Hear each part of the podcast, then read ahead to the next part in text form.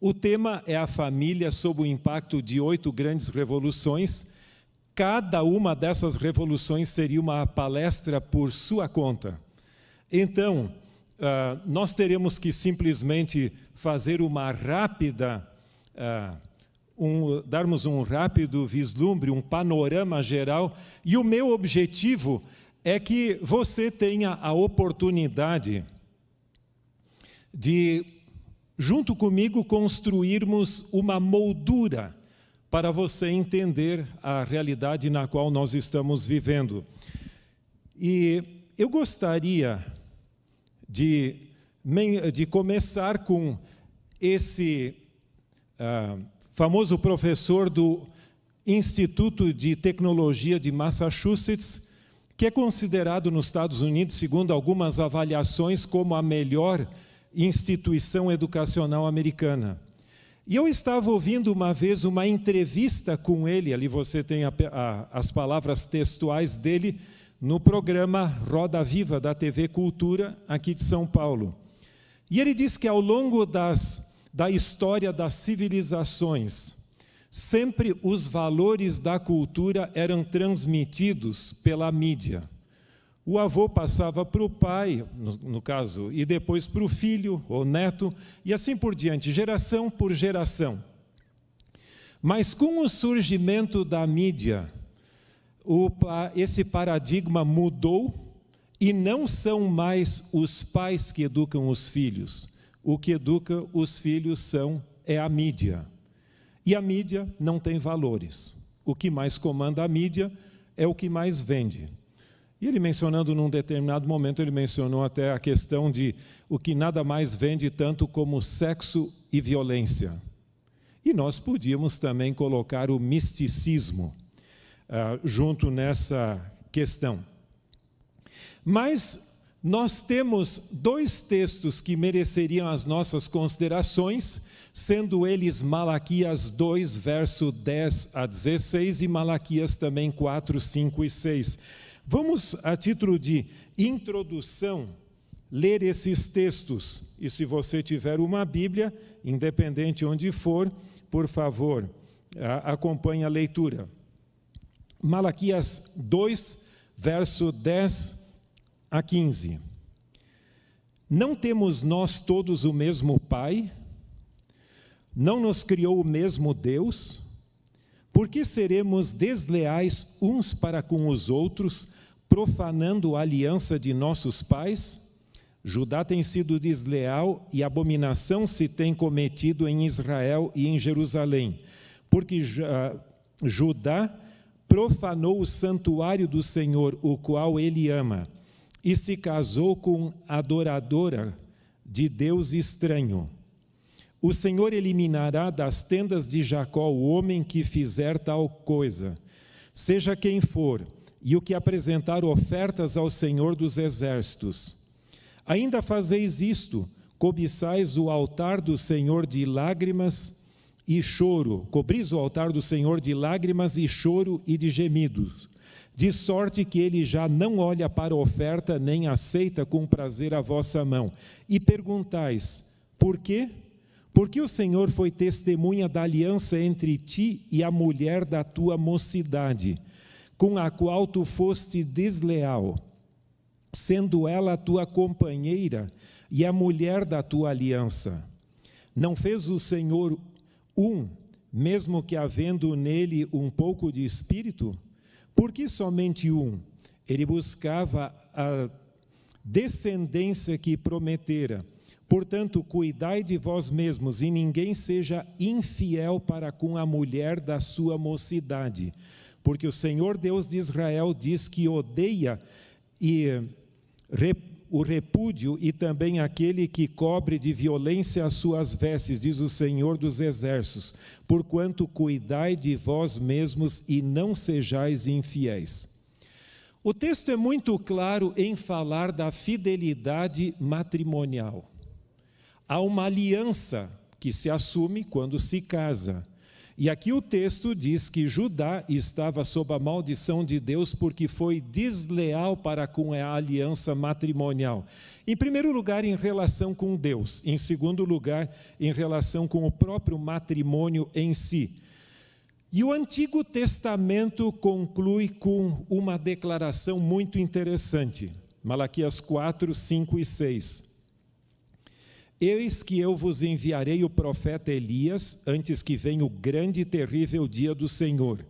Ele converterá o coração dos pais aos filhos e o coração dos filhos a seus pais, para que não venha e fira a terra com maldição. O livro de Malaquias é quase só usado em termos de fidelidade em dízimos e ofertas. Mas aqui fala da fidelidade no relacionamento com Deus e na fidelidade matrimonial e também na restauração do relacionamento familiar. Sem dúvida, a família é o mais importante sustentáculo da sociedade. Estudos abalizados têm demonstrado que civilizações onde a família se esfacelou, também a sociedade enfrentou crise. E nessa oportunidade, como nós já mencionamos, vamos tratar de oito grandes revoluções de maneira muito rápida para ficarmos dentro do tempo.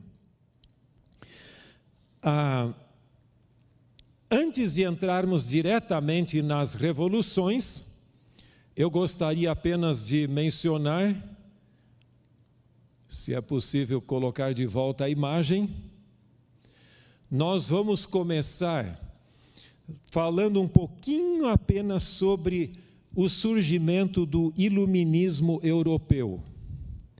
Sabe que cada uma das crises tem sua justificativa. Nós temos a tendência de ver só o lado negativo ou só o lado positivo. Mas normalmente, com algumas poucas exceções, há uma combinação entre ambos os lados. E no caso do iluminismo, havia havia pelo, haviam, existiam pelo menos dois grandes problemas na Europa. Um deles era o despotismo religioso. Você lembra que a religião medieval e depois tolhia o desenvolvimento da ciência. Você lembra da história de Galileu Galilei, né, que foi condenado porque ele cria que o sistema não era não era uh, geocêntrico, mas heliocêntrico. E outras coisas mais, mas a igreja colocou como dogmas coisas que não estavam na Bíblia. Isso teve suas consequências. Em segundo lugar, também o feudalismo foi muito forte, porque famílias burguesas tinham muitas riquezas e viviam uma vida de luxúria. Por sua vez, os pobres camponeses lutavam para poder conseguir pelo menos o alimento para manter-se com vida. Então, o iluminismo, entre muitas outras coisas, mas em relação com a família, esses dois pontos ali foram. Só que tem um ponto. O iluminismo rompeu com a tradição da Igreja Católica e o monopólio católico, mas, como dizem alguns historiadores, substituiu por outra forma de, de despotismo, ou seja, o domínio da própria razão e da liberdade. O, o famoso J.M. Roberts, na sua História do Mundo, ele diz que os homens do iluminismo, eles é, transformaram ou colocaram-se a si mesmo como sacerdotes da nova ordem social. Um livro que foi muito influente naquela época foi Teresa, a Teresa filósofa. Ou seja, esse livro foi publicado em 1798, original em francês, e é uma novela altamente pornográfica. Mas ela tem um teor, e esse teor é basicamente o seguinte: de dizer que as religiões, toda forma de religião é uma invenção humana para manter o domínio. das classes e manter a moralidade as classes subjugadas, porque então se elas estão, elas têm uma crença, é muito mais fácil governá-las. Não é isso algo lógico? Por outro lado, a moralidade também é outra forma de domínio. Muito podia se falar sobre isso, mas eu gostaria apenas de destacar um ponto. O iluminismo principalmente na França. Ele, na época, foi subjugado, mas ele semeou sementes que, ao longo da história da civilização ocidental, germinaram. E o que nós estamos vendo no nosso mundo, em termos de moralidade, é basicamente um reflexo do que o iluminismo eh, semeou. Você tem também a Revolução Francesa, e essa Revolução Francesa ela foi com forte ênfase no, na deusa da razão e da liberdade, não só da razão, a razão e a liberdade, e os instintos. Mas é óbvio que em 1804 você tem o Código Civil francês, que com seus 2.281 artigos, que realmente seguraram as coisas e não permitiram que essas ideias continuassem. Isso surgiu depois do reino do terror. Agora, quanto às revoluções em si, é bom ter em mente que nenhuma dessas revoluções generalizou, ou seja, dominou todo o mundo, não é assim. Mas elas desenvolveram. Ah, ventos, ou melhor dito, quem sabe, ondas que influenciaram em alguns lugares mais ou menos. Então você não pode pegar e dizer agora tudo aconteceu assim, não, por favor. Toda vez que se trata de revoluções, você tem que evitar uma coisa que é uma grande tentação, que são as generalizações, que muitas vezes pessoas retóricas gostam de colocar para falar o seu ponto. Mas, em sentido geral, na, nas comunidades agrícolas e artesanais, a família normalmente trabalhava junto, dormia junto à noite, vivia junto, tomava as refeições juntas e depois também trabalhavam junto na lavoura ou no, no, uh, no cuidado do gado, mas estavam sempre juntos.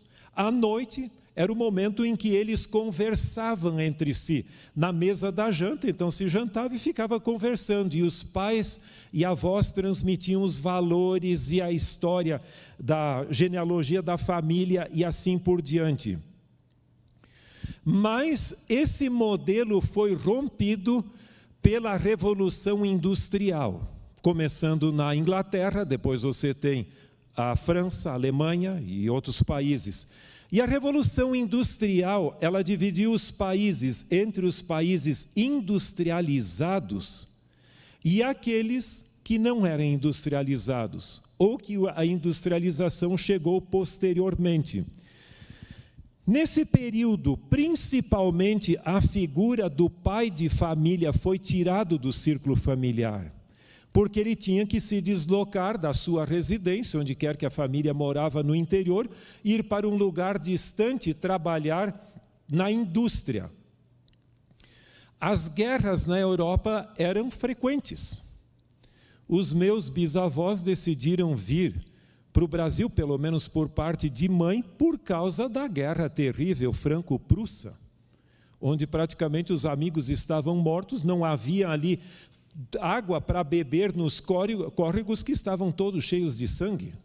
E eles disseram: Isso não é um país, um lugar, um lugar seguro de viver, mas na falência, no caso do pai ser convocado para a guerra e morrer na guerra, normalmente a mãe ou o filho mais velho, alguns dos filhos tinham que assumir o trabalho em uma indústria para poder sobreviver. E a jornada de trabalho era cerca de 12 a 14 horas por dia num lugar extremamente insalubre. E muitas vezes a pessoa perdia a saúde na própria fábrica. Sem dúvida, nós temos depois a segunda revolução a que me refiro, Lembra que a Revolução Francesa foi, eu não conto como uma revolução direta, mas eh, né, em relação com a família, mas uh, em relação do que da, na nossa sequência eu coloco a Revolução Marxista como a segunda. Karl Marx e seu amigo Engels eram alemães de origem judaica, mas que foram para a Inglaterra e presenciaram a situação difícil que ali existia. E então, eles decidiram escrever o Manifesto Comunista porque havia um grande contraste entre os industriais que tinham muitos recursos e viviam uma vida de luxúria, e por sua vez os pobres trabalhadores ali que não tinham praticamente nada, eram praticamente escravos desses grandes monopólios industriais. É interessante, em 1848 surgiu o Manifesto do Partido Comunista, de coautoria entre Marx e Engels.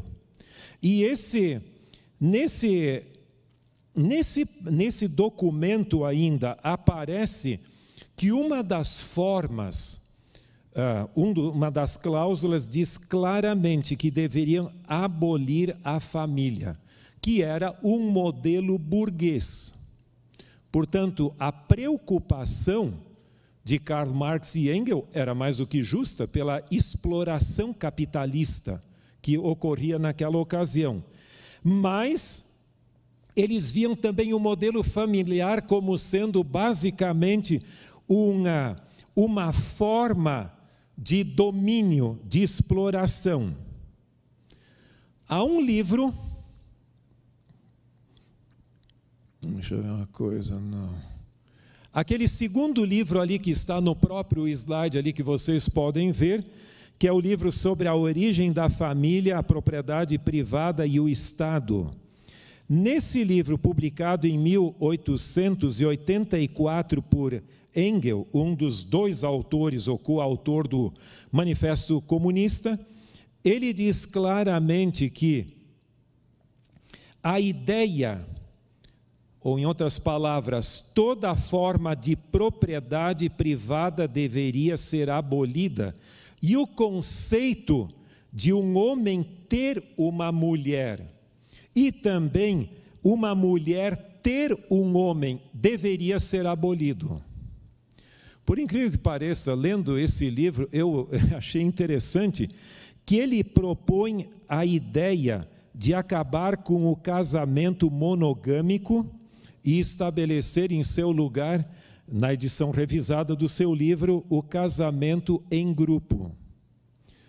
Em outras palavras, a proposta dele muito se assemelha a um experimento que houve lá nos Estados Unidos, em mil, de 1848 a 1881, uma comunidade chamada Oneida. Eu não sei se alguém de vocês que já foi para os Estados Unidos numa loja onde você como pode ser Walmart, pode ser outra outra uh, outra rede, você encontra talheres Oneida. Se escreve Oneida com e, Oneida. E ele, esse indivíduo, o John Noyes, que fundou essa comunidade Oneida, na sua comunidade ele também decidiu praticar um comunismo matrimonial onde cada mulher era esposa de cada homem e cada homem era marido de cada mulher. Os filhos da comunidade não sabiam quem era o seu pai, porque é uma promiscuidade generalizada.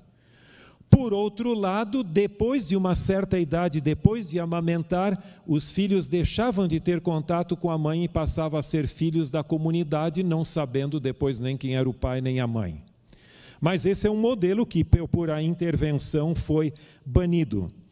É óbvio que esse ideal de Engel não chegou a ser praticado, quanto eu saiba, Conversando com meu amigo Arthur Stelli, que é vice-presidente da Associação Geral e que é da uh, natural do, uh, do Cazaquistão, eu perguntei, e o ideal desse casamento múltiplo, da erradicação da família, foi praticado na ex-União Soviética? Ele disse não, porque as raízes da igreja ortodoxa eram muito fortes e não permitiram.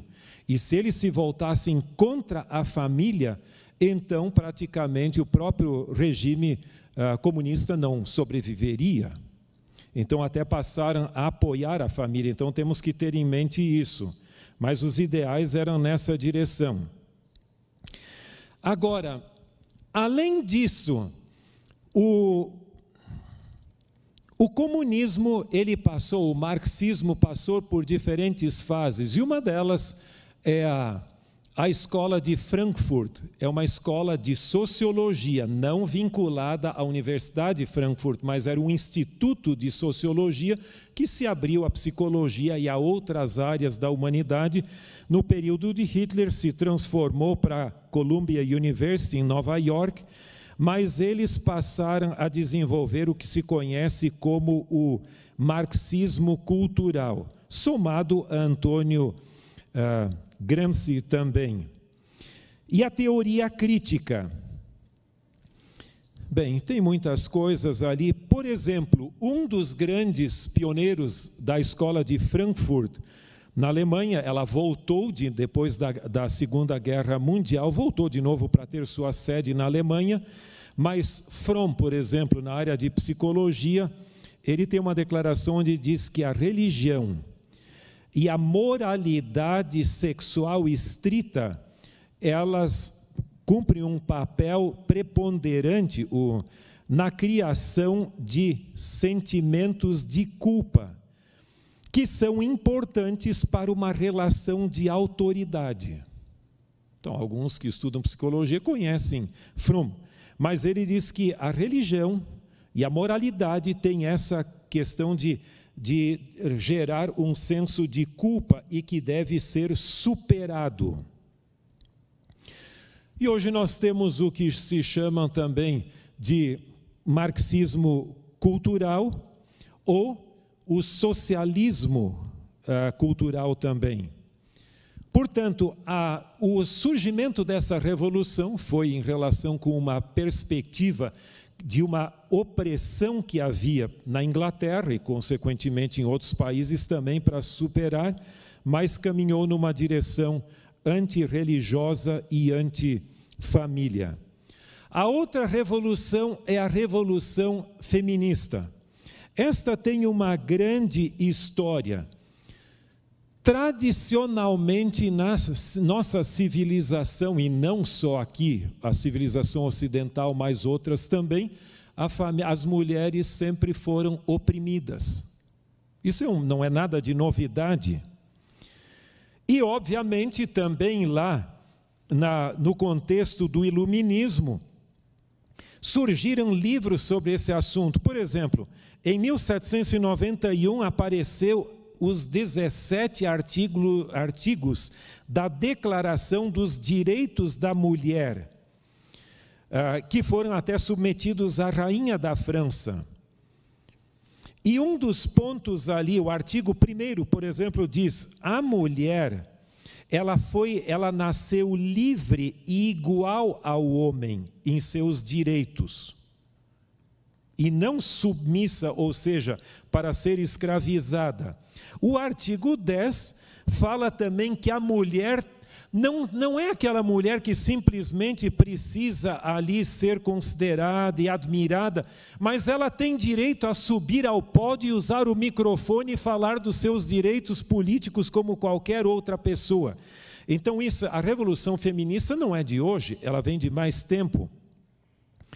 Na Inglaterra, o livro sobre a vindicação dos direitos da mulher de 1792, ela diz também, bem claro, que a mulher não deve ser simplesmente admirada por sua graciosidade, como se ela estivesse em constante estado de infantilidade. Você tem outro que, uh, Simone de Beauvoir, que em seus dois volumes, ela publicados em, em francês em 1949, ela fala agora de uma maneira mais radical, não superar as diferenças, mas ela fala da escravidão doméstica. E que essa escravidão acaba estimulando a infidelidade matrimonial até. Bom, temos muitas outras coisas, mas no, no caso dos Estados Unidos, normalmente, no, embora alguns desses livros foram traduzidos ao inglês, eu até cito alguns deles aqui em inglês mesmo, mas nos Estados Unidos, um ponto de partida, um ponto fundamental para o início do movimento feminista é considerada a Convenção de Seneca Falls de julho de 1848, no, na parte superior do estado de Nova York. E era basicamente superar as dificuldades e a opressão que a mulher sentia naquela época. Por exemplo, uma das lutas da, da, das mulheres era conseguir o que se chama vulgarmente de lei seca, ou seja, a proibição da venda de bebidas alcoólicas em alguns lugares. Por quê? Porque as mulheres apanhavam em casa. Ser esposa de um marido beberrão é a pior coisa que tem. Elas eram espancadas, maltratadas, humilhadas. Mas esse esta agenda que era muito no sentido de colocar a mulher no seu devido lugar, começou a assumir uma posição mais radical com a publicação de um livro sobre a mística feminina em 1963, colocando, no caso, o lar como sendo praticamente uma emboscada, house, housewife trap, ou seja, a emboscada onde a mulher entra, e o divórcio como sendo a saída. Você sabe que em cada revolução, que precisa equilibrar coisas que estão desequilibradas de um lado, a coisa acaba indo para o outro lado. E nesse sentido, essa revolução acabou gerando também um forte espírito anti-homem, anti-família e pró-lesbianismo. Tem, tem pontos positivos e negativos. Também a questão de gerar filhos e a maternidade eram tidas por algumas representantes mais radicais como uma, uma forma de escravidão doméstica. A quarta revolução é a revolução sexual. Às vezes a gente tem uma ideia de ver a revolução sexual como simplesmente negativa, mas ela também trouxe alguns benefícios no sentido da limitação de número de filhos. Não sei se você já percebeu, mas a tendência muitas vezes é que as famílias com, menos, com mais recursos têm menos filhos. E as famílias com, com menos recursos, as com mais recursos têm menos filhos. E as com menos recursos têm mais filhos. Isso gera e agrava o problema social. Bill Clinton, durante a sua gestão numa famosa palestra à nação americana, ele diz que, na, em sua época, a gravidez indesejada de adolescentes era o maior problema social da nação americana no seu período. Pelo menos é, foi a opinião dele. De qualquer maneira, a revolução eh, sexual teve seu início é lógico, você tem diferentes momentos na história da humanidade, mas um momento chave foi a influência de Sigmund Freud. E ele dizia, Sigmund Freud, que a moralidade ela gera, eh, ela inibe a expressão do libido sexual das pessoas e geram ansiedades psiconeuróticas que precisam ser superadas através de uma libertação dessa situação. Há um autor americano que, na década de 1920, disse que as, as jovens por todos os Estados Unidos estavam lendo Freud procurando libertar suas inibições. Eu creio que isso é quase que uma, um exagero, mas havia uma tendência nessa direção. Mas há um livro que é a história do sexo de James, aliás, desculpe, Hag Heifner. Nesse livro, o século do século se refere, o sexo, desculpe, o, sé, o século do sexo se referindo ao século 20, porque você sabe que o século 20 entrou para a história como o século do sexo. Ele fala no seu prefácio, esse James uh, Peterson, ele diz que a revolução sexual não começou, como algumas pessoas dizem, na década de 1960. Ali surgiu a contracultura. Mas, em realidade, a revolução sexual, segundo esse autor, começou no início do século XX. E três fatores geraram esta revolução. Um deles foi os fluxos migratórios, que trouxeram pessoas das pequenas comunidades rurais e pequenas cidadezinhas onde todos conhecem a todos e, portanto, a pessoa não pode se aventurar ali porque vai ser, vai ser criticado socialmente, não vai ser aceito. Então, as pessoas se deslocaram dessas pequenas comunidades e foram para as grandes os grandes centros populacionais, onde a pessoa é mais um. Imagina você no centro de São Paulo, quem lhe conhece? Quem sabe possa encontrar alguém o segundo fator foi o desenvolvimento dos meios de transporte que facilitaram a pessoa sair da comunidade onde é conhecida e se aventurar em um lugar desconhecido. E o terceiro fator, segundo ele, é o desenvolvimento das artes cinematográficas, que tornaram visíveis as imaginações sensuais do ser humano. É óbvio que depois surgiu a contracultura.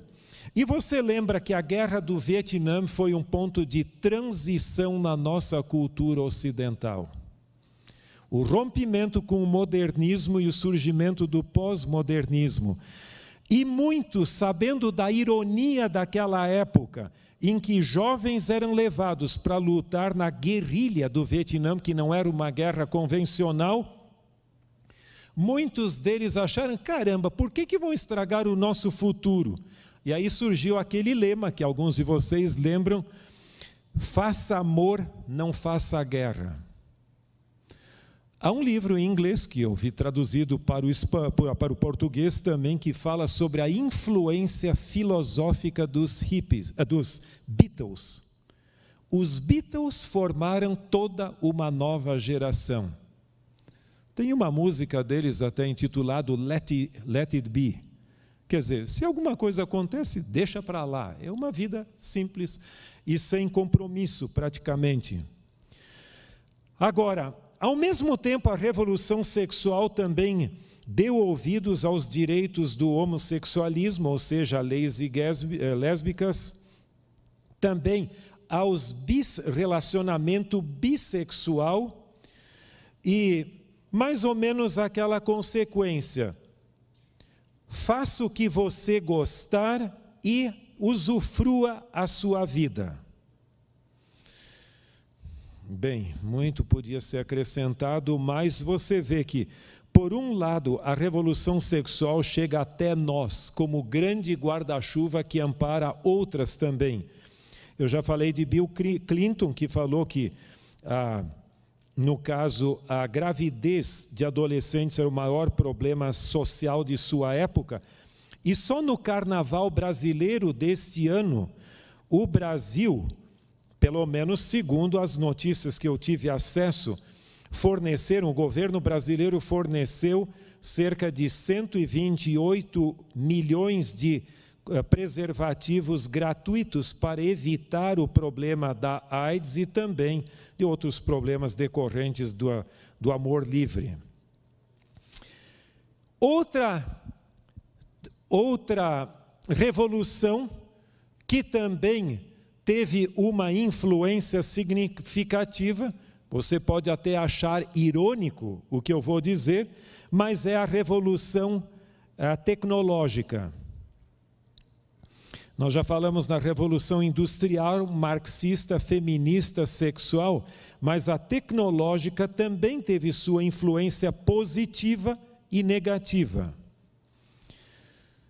Você sabe que no passado, boa parte dos utensílios domésticos, como por exemplo, as bacias, eram feitas de metal e outras coisas mais dentro da casa. Você tem também ah, as fraldas, eram de tecido, não quer dizer que hoje não exista, mas eram feitas de tecido, e as pessoas tinham que, depois de alguma coisa acontecer, lavar as fraldas, que nem sempre era algo agradável. Talvez alguns possam até se identificar com essa fase ainda. Mas os tempos mudaram e hoje são feitas de plástico e sei lá o que mais tudo. Os coadores também, no passado, eram de tecido e eram usados dia após dia, semana após semana, mês, ano e tal, até que se rompiam quando a pessoa fazia o café, ou seja lá o que, o que for. E depois as pessoas ficavam tristes quando esse, esse coador se rompia, porque ele era membro da família. Mas os tempos mudaram e se você deixa aquela borra em cima da pia, as pessoas ficam tristes se não, não for colocado no lixo. Essa ilustração, até uma apresentadora de televisão uma vez falou que eu achei interessante. Mas é interessante que isso facilitou muito. Hoje você pode ir no, como é que se chama? 1,99, não é? Que às vezes tem coisa com mais preço. Mas você pode comprar coisas com baixo preço para ajudar na sua casa. Até tem utensílios que no passado é difícil comprar uma panela de ferro, alguma coisa desse gênero. Mas junto com isso também surgiu a ideologia do transitório e do descartável. Assim como você descarta coisas, você descarta relacionamentos, você descarta pessoas. Você é importante para mim, pastor, enquanto eu posso me beneficiar de você. Quando você não vai mais me beneficiar, saia do caminho, porque você será substituído por outra pessoa. E a mesma coisa acontece no casamento.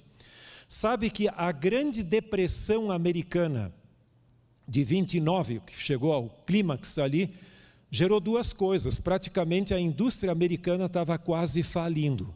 E um indivíduo europeu, eu até cito aqui, mas não, não vem ao caso, ele gerou uma proposta muito interessante. E um dos pontos ali foi a questão da obsolescência planejada. Sabe que as coisas não podem ser muito boas, porque senão você não, não repõe também não pode ser muito ruim, porque senão você vai perder o freguês. Então você tem que ter aquele momento onde a sua geladeira vai estragar, não pode ser tão cedo, também não pode durar para sempre, mas aí para alimentar o, o comércio. E a segunda coisa é o modelo do ano. Caramba, o seu celular ainda é tal modelo? Você ainda tem o iPhone 7? O que, que, é isso? Já saiu um novo agora. Acho que foi esse mês, mês passado ali, você tinha que ter um novo. Sabe, essa é uma maneira de testar, de, de tentar, perdão. E o objetivo é conseguir o seu bolso. O seu carro, que ano é? Caramba, mas é uma vergonha você andar num carro desse, você tinha que ter um novo modelo já. Percebe que o modelo do ano vai indo? E essa obsessão pelo descartável e pelo modelo do ano, pelo novo, também tem gerado o que se chama a cultura do divórcio. Então, eu já cansei de você, quero ter uma nova experiência. Isso é trágico, porque assim como se descartam coisas, se descartam pessoas. Falando outra vez, por exemplo, até, não sei se ainda usam essa expressão, mas no passado aqui no Brasil se falava do ficar, que é um namoro sem compromisso. Pode ser um encontro apenas e pronto. é um reflexo dessa cultura também. A Terezinha Feres Carneiro, que é uma autora do Rio de Janeiro, ela fala que, o, lamentavelmente, o casamento se tornou uma deixou de ser uma função social para se tornar uma fonte de, de autossatisfação. Uh, então, nós vamos casar, tá bom. O que, que você vai fazer para me tornar feliz? Não é o que eu posso fazer por você, é o que você vai fazer. Isso gerou o que também Bauman fala de a sociedade, o amor líquido e tantas coisas que são chamadas de líquido. Ele tem um monte de livros sobre esse assunto. A sociedade, a revolução tecnológica facilitou a aquisição de coisas, recursos e tudo, mas ao mesmo tempo complicou porque tornou os relacionamentos descartáveis também. A sétima e penúltima revolução é a revolução cibernética, a revolução das, uh, das uh, comunicações. A internet surgiu nos seus primórdios na década de 1960, no contexto da Guerra uh, Fria, onde o exército americano decidiu compartilhar informações estratégicas, mas era no início para uso militar apenas. Mas os tempos passaram e muitas coisas mudaram.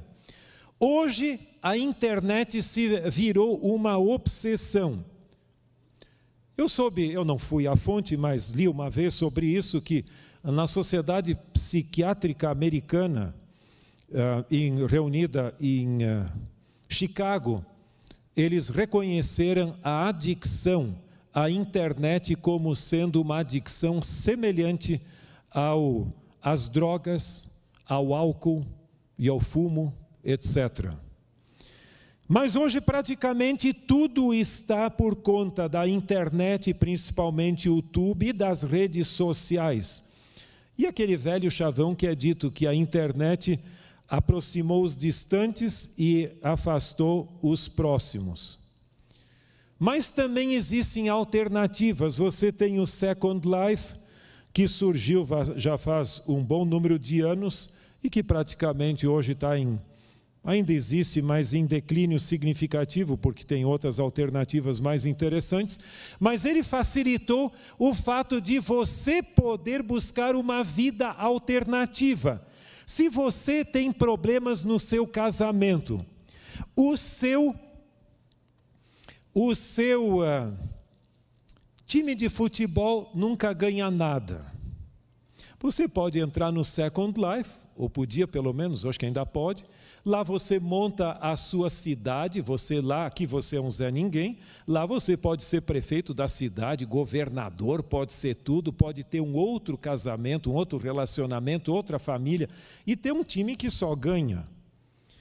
Então, isso despersonalizou muitos dos relacionamentos. Eu tenho algumas estatísticas aqui, por exemplo, a questão do cybersexo, sexo virtual, é, praticamente as estatísticas variam de 12% a 25% da internet mesmo é para uso pornográfico. Nós temos também a revolução de gênero.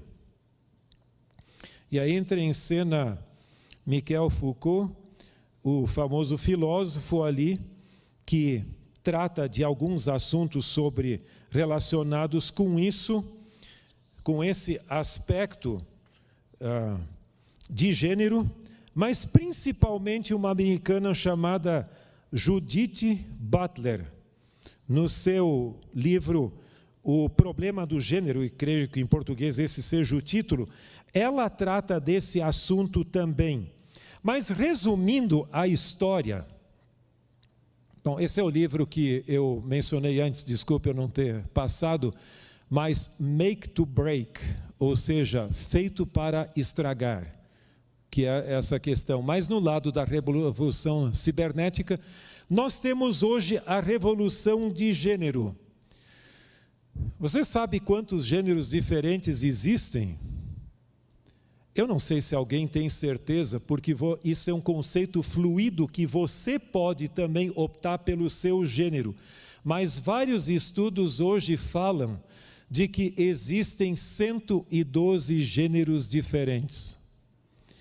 Se você não está satisfeito com um deles, você pode buscar o seu gênero, e como é um conceito fluido, você também pode ser aceito. A, a internet britânica já em 2014 14, reconhecia 71, enquanto a americana era 50, a britânica já tinha 71. Mas hoje, hoje se fala disso. Portanto, é uma forma, nós estamos hoje vivendo numa grande crise de identidade. E a grande pergunta que surge é: quem sou eu? E que lugar você crê que a família convencional tem num ambiente como esse? E como se isso não bastasse, nós ainda temos uma nova, que é difícil de, de definir, que é a revolução queer. Ou seja, o termo seria estranho, diferente, algo nesse sentido. Mas para os adeptos da revolução queer, a questão de colocar todos em igualdade de gênero não é aceitável, porque você está outra vez tolhendo, você tira de um protótipo ali e coloca dentro de outra for, forma. Você é isso ou é aquilo? Então, na revolução queer, praticamente você tem plena liberdade de ser o que você gostaria de, de que seus instintos lhe levariam. E nós temos aqui vários livros escritos sobre isso. Eu tenho vários títulos, uh, mas que eu menciono aqui, mas eu só coloquei a capa de um deles por uma questão de tempo. Nosso mundo, portanto, passou por grandes revoluções, não contando a revolução, aliás, o iluminismo e a revolução ah, francesa, que eu creio que é o grande guarda-chuva, ou o grande catalisador que liberou as, a ideologia que depois haveria de se manifestar e ao longo da história humana e encontrar sua expressividade em diferentes revoluções, nós temos essas que nós acabamos de mencionar. A revolução industrial, ela por um lado resolveu alguns problemas de algumas pessoas, mas oprimiu outras. A revolução marxista tentou resolver o problema do capitalismo gerado pela revolução, a revolução eh, industrial, mas substituiu uma forma de dificuldade por outra. Você tem a revolução feminista, propondo-se a resolver o problema do ser, da, da opressão das mulheres, mas caminhou num ponto mais radical você tem a revolução sexual, também ajudando pelo menos a liberar o conceito católico de que sexo dentro do matrimônio é pecado, que é um conceito católico, fora apenas para procriação. Mas, por outro lado, abriu as portas para uma liberdade sexual desenfreada.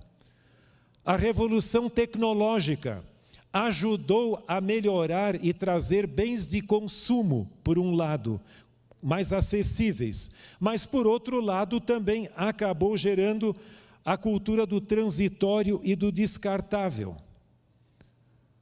Por sua vez, a revolução cibernética ajudou aproximar amigos. Tem amigos, colegas de, de turma do ensino médio ou de outros momentos da vida que a gente reencontra na internet. É gostoso lembrar alguma coisa, mas isso muitas vezes ocorre em detrimento dos mais próximos de nós, que sofrem. A revolução de gênero procurou dar espaço àqueles que não se encontram como tal. E depois, por sua vez, a revolução queer simplesmente abriu completamente a comporta. Agora a grande pergunta é: e nós, como igreja, temos algo a dizer? Eu creio que, como igreja, nós temos que respeitar as pessoas tais quais elas são.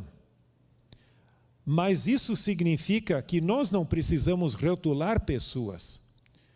Agora, isso não significa que todas as pessoas tenham o direito de esperar que a igreja se acomode a qualquer tipo de ideologia.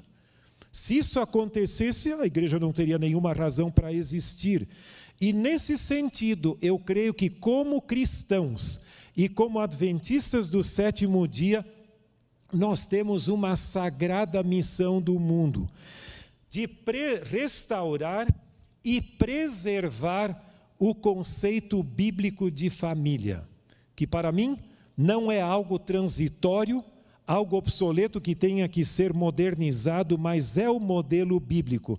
E não é sem motivo que Malaquias diz claramente: Eis que eu vos enviarei o profeta Elias antes que venha o grande e terrível dia do Senhor. Ele converterá o coração dos pais aos filhos e o coração dos filhos a seus pais, para que eu não venha e fira a terra com maldição. Eu espero e oro que a sua família, quer seja em relação com os seus pais e irmãos, ou a família que você constituiu, possa ser um pequeno exemplo na terra, onde a família está se esfacelando do ideal de Deus para a humanidade. E que sua família possa não apenas ter estabilidade aqui, mas ela possa perpetuar-se pela eternidade. Deus abençoe. Amém.